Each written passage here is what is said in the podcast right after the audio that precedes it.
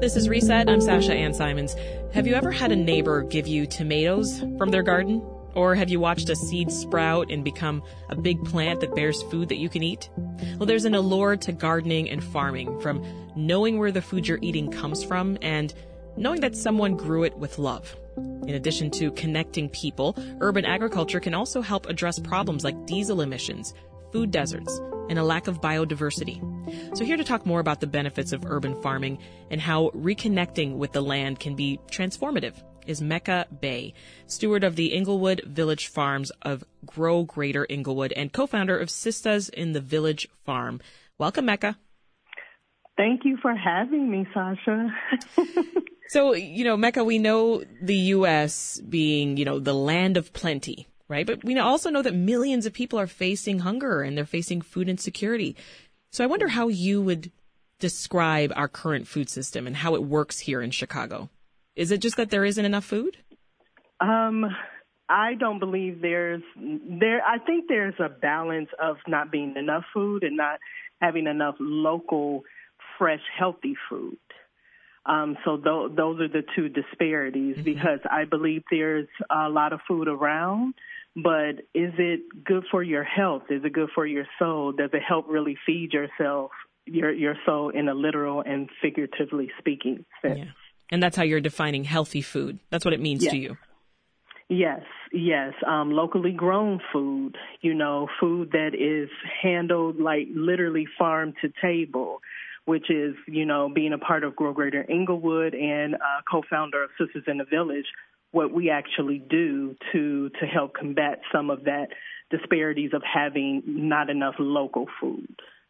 So we're clear, what is urban agriculture? Well, my definition of it really is food that is accessible right in your neighborhood, in your community. Um, and that's what makes it so great in being local. Like we have a bunch of programs where we are actually showing people or reintroducing the concept of growing your own food because we know as a culture for black and brown people, this is indigenous to our culture.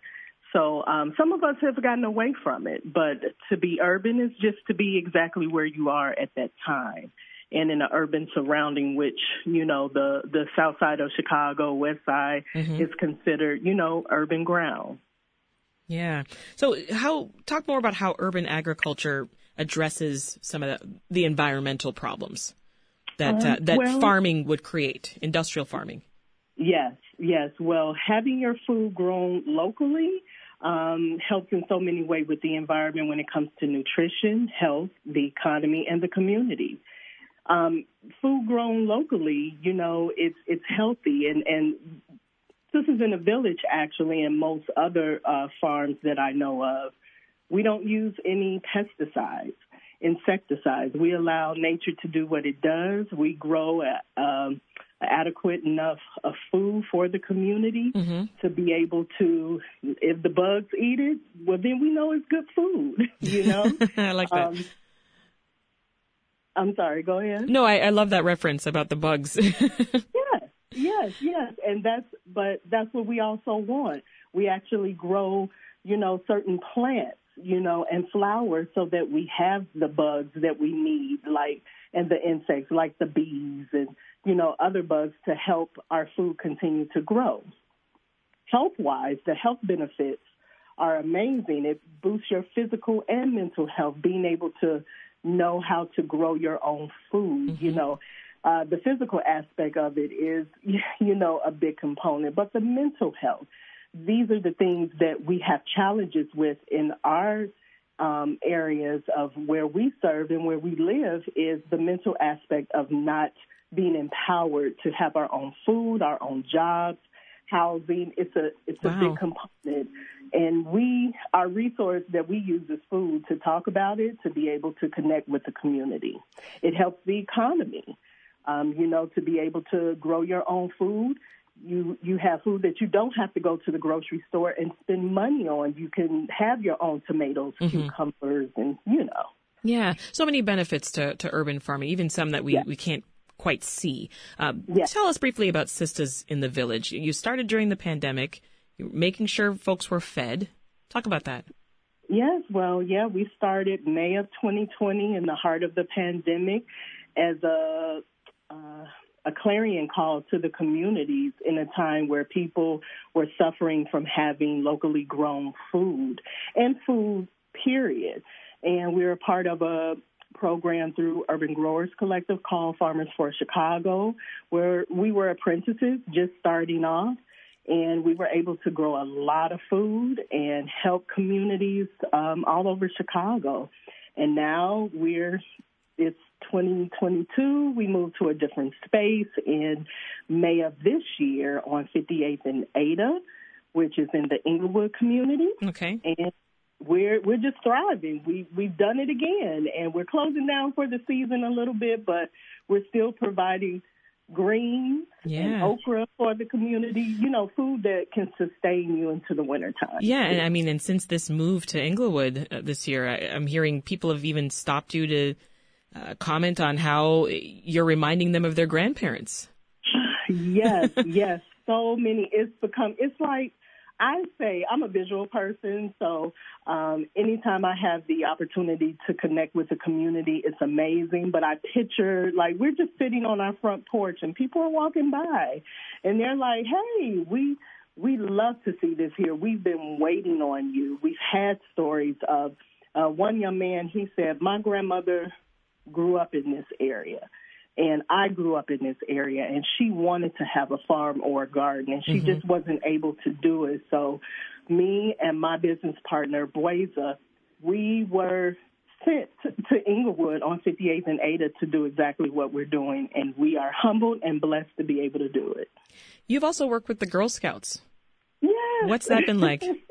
Um, yes, the Girl Scouts out of Barbara A. Sizemore, which is under the umbrella of the Betty Shabazz um, International Charter Schools. We did a series of the seed to table concept, and we're right at the end where we're going to what we grew. We're going to actually prepare some meals and eat and have fun. Nice. And they'll get certificates of completing the program the the workshop and but we started with seeds we showed them the importance of the seeds the soil watering the sun everything you need or your your garden or your farm needs to mm-hmm. thrive I, I want to get in more into your relationship, Mecca, with, with the land. There's often, you know, historical trauma for black growers, right? You know, reckoning mm-hmm. with enslavement, um, forced agricultural work, how have you made peace with that? Well, um, that can be difficult mentally. Yes, that's. I mean, we we all know. We know the history. Mm-hmm. We understand, but we also know the other side that this history kept our family alive too, and helped yeah. us thrive and help generations thrive. There's many stories about you know African sisters hiding seeds in their braids. It's a it's a whole, you know, the concept of seed saving. And wherever we were placed, we were able to grow food and sustain our families. And we're taking back the healing part. We're addressing the trauma. We've addressed the trauma, but actually on our farm, we have an ancestor circle where we planted, you know, certain herbs that are indigenous to our culture, you know, to help us, to remind us that we're doing this you know, on the backs of the ancestors who gave us this fortitude to continue this work. So although there's trauma, there's also healing in what we do. Like literally putting your hands in soil. You know, it's I always picture the ancestors pushing up and us reaching down and we having that energy and that connection. And that's what keeps us going. You've had people come by to, to talk about how food can act as a medicine in some yes. cases. Can you talk more about that?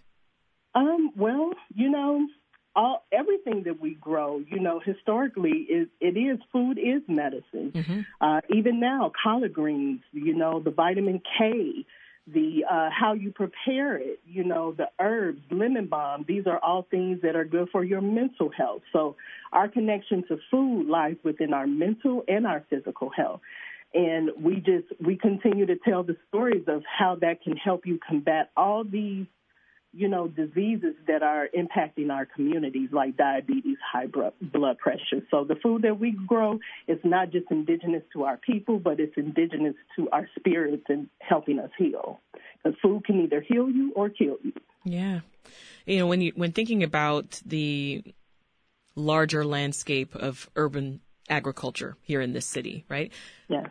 Briefly tell us the shifts that you're seeing and, and the shifts that you're still hoping come down the line.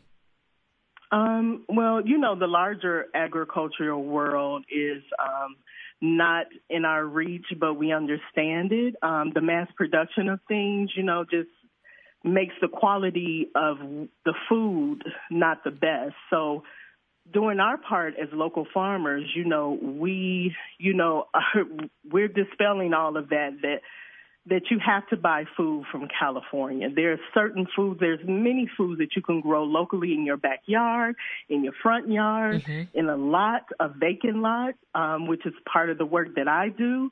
And local food is is yeah. is becoming more bigger in the industry now than even the larger farmers, you know, because we don't have to worry about the mass production and even the transportation of getting our food to where we want to eat it locally. We'll keeping to... our keeping our bacteria, our microbiome, gut health local is very important to our environment. Great work, Mecca. We'll have to leave it there for now. That was Mecca Bey, who's a steward of the Englewood Village Farms of Grow Greater Englewood, also co-founder of Sistas in the Village Farm. Thank you so much. Thank you so much, Sasha.